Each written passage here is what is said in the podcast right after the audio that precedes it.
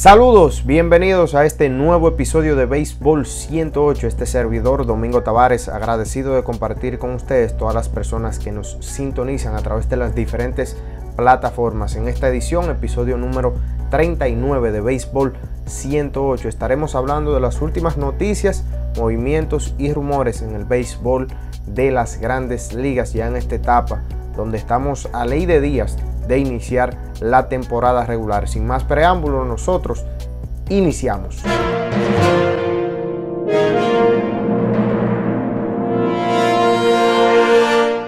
Bueno, iniciamos, iniciamos en esta oportunidad hablando sobre John Nogowski, conocido jugador de la afición eh, aguilucha,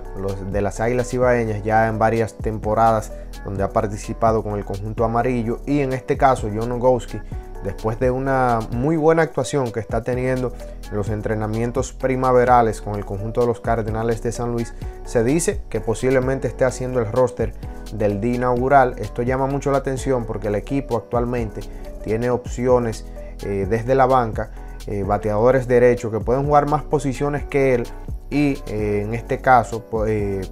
Nogowski está también eh, bloqueado en cierta manera, se puede decir, en la primera base, que es la posición que más juega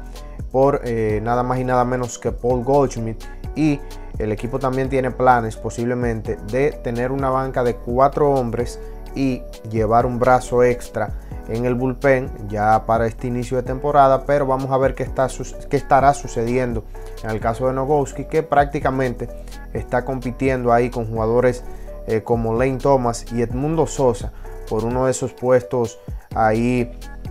eh, de bateador derecho desde la banca del equipo de los Cardenales. Y ya hablando también de otras notas con respecto a roster del día inaugural, llama la atención eh, el movimiento de los Medias Blancas de Chicago de mover al roster alternativo, al sitio alternativo al dominicano lanzador derecho Reinaldo López. Reinaldo López fue enviado a los entrenamientos alternativos del equipo y esto llama mucho la atención. Al parecer el equipo de los Medias Blancas le está dando el chance a Carlos Rodón de eh, participar como el quinto abridor de la rotación y eh, además darle el visto bueno a Michael Kopek como eh, relevista largo en el bullpen del equipo. Reinaldo López, quien viene de una temporada eh, por debajo, una temporada donde tuvo una efectividad de 6.49 en 26 entradas y un tercio, donde ponchó 24 bateadores, pero siguen los problemas de boletos con, y de comando en cierta manera, se puede decir,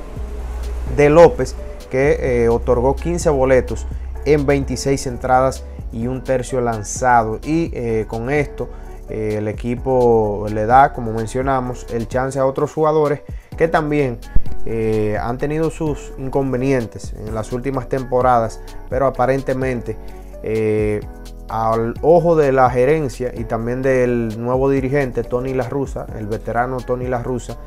estos dos jugadores, Carlos Rodón, el zurdo Carlos Rodón y Michael Kopek, pueden aportar mejor para el equipo en este momento para el inicio de la temporada. Y mencionamos rápidamente que eh, los jugadores estarán eh, siendo enviados. Eh, bueno, eso pasa con todos los equipos a un roster, a un roster alternativo, al roster alternativo, entrenamientos alternativos, ya que la temporada de Liga Menor no estará arrancando de inmediato en conjunto con la de Grandes Ligas, sino varias semanas después estarán en, prácticamente como en 2020 en sitios alternativos practicando algunos jugadores. Y ya pasando a otras notas hay que hablar de malas noticias. Siguen las malas noticias para los Yankees de Nueva York. Y salió de partido Justin Wilson el zurdo Justin Wilson quien llegó a los Yankees como una posible opción eh, a ser uno de los zurdos principales de la, la parte del bullpen junto a Aroldis Chapman y Zach Britton, quien también ha estado eh, con problemas de lesiones y su posible ausencia al inicio de la temporada de 2021 y Wilson que sin duda fuera de estos dos lanzadores es la mejor de estos dos lanzadores zurdos Chapman y Britton en el bullpen de los Yankees es la mejor opción zurda y vamos a ver qué estará sucediendo. Él salió de partido por problemas en su hombro, hombro izquierdo y esto es una eh, mala nota para los Yankees porque eh, ya ahí eh, son ese tipo de noticias iniciando la temporada, al inicio de una temporada que no se quieren tener y hablando de esta en esta misma línea y de los Yankees de Nueva York, Miguel Andújar, Miguel Andújar que bueno, siguen sus problemas, ya hemos visto en qué está eh, la carrera de Miguel Andújar ahora mismo. 2019, eh, 2020 prácticamente perdidos esos eh, dos años debido a lesiones y malas actuaciones ya en esta última parte en 2020 y ahora esto esta nota del tiempo que se está perdiendo el tiempo que se podría perder ahora mismo informó el dirigente Aaron Boone un tiempo indefinido. Eh, en el caso de Miguel Andújar, que ha estado fuera por ya un poquito más de una semana por problemas en su muñeca derecha. Y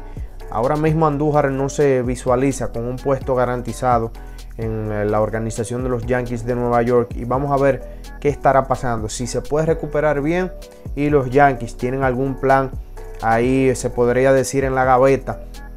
de qué estarán haciendo con Andújar. Sí, eh, eh, dándole un ligero chance, ahí eh, ver cómo acomodan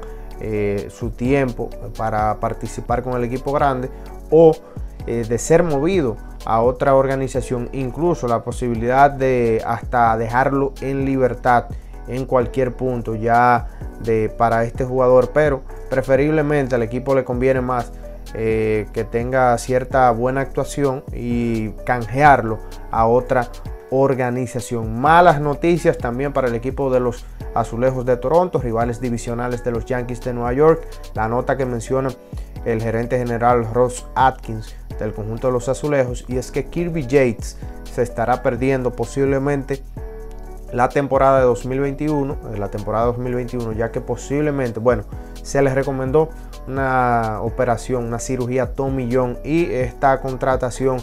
que planeaba ser una de las armas principales del bullpen de Toronto, ahora deja eh, esta lastima esta parte del bullpen de los azulejos y eh, básicamente ahora estará dejando el trabajo en manos de otros hombres, en tanto como eh, Jordan Romano, además de jugadores como eh, David Phelps, el veterano David Phelps, el dominicano Rafael Dolis y Tyler Chatwood, otra contratación por parte de los azulejos, como los principales hombres en la última parte del relevo. Pero las malas noticias siguen rondando el equipo de los Azulejos de Toronto porque George Springer, su contratación, eh,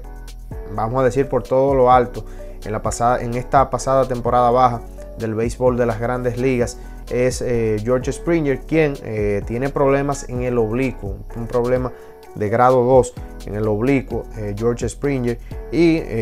además el lanzador Robbie Ray, quien ha estado teniendo molestias en su codo izquierdo. Malas noticias para el conjunto de los azulejos de Toronto que, eh, bueno, cuando tú contratas a un jugador de este nivel y comienza ya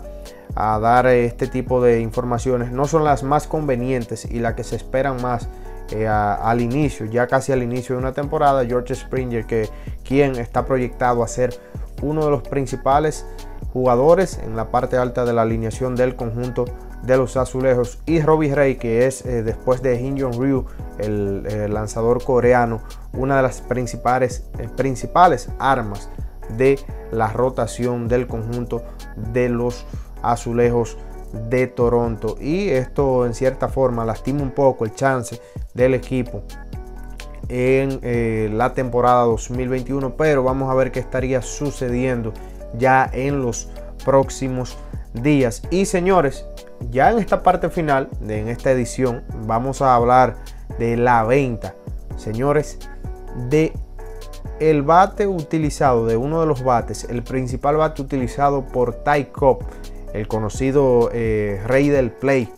el conocido Ty Cobb, uno de los míticos jugadores en la historia del béisbol de las grandes ligas, que eh, se está vendiendo uno de sus bates, el bate utilizado, el principal bate utilizado en la temporada 1928, la temporada donde, su última temporada donde él jugó con el equipo en ese momento de los Atléticos de Filadelfia. En ese momento eh, pertenecían a Filadelfia, el equipo eh, de los Atléticos. Y ese fue el bate que él utilizó en 1928, donde en esa temporada, ya a los 41 años de edad, ese señor eh, conocido por la afición que sigue el béisbol ya un poquito más profundo,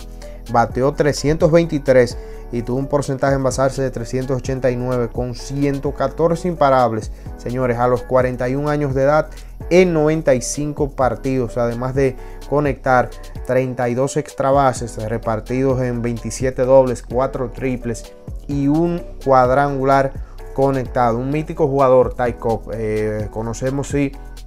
varios problemas que tuvo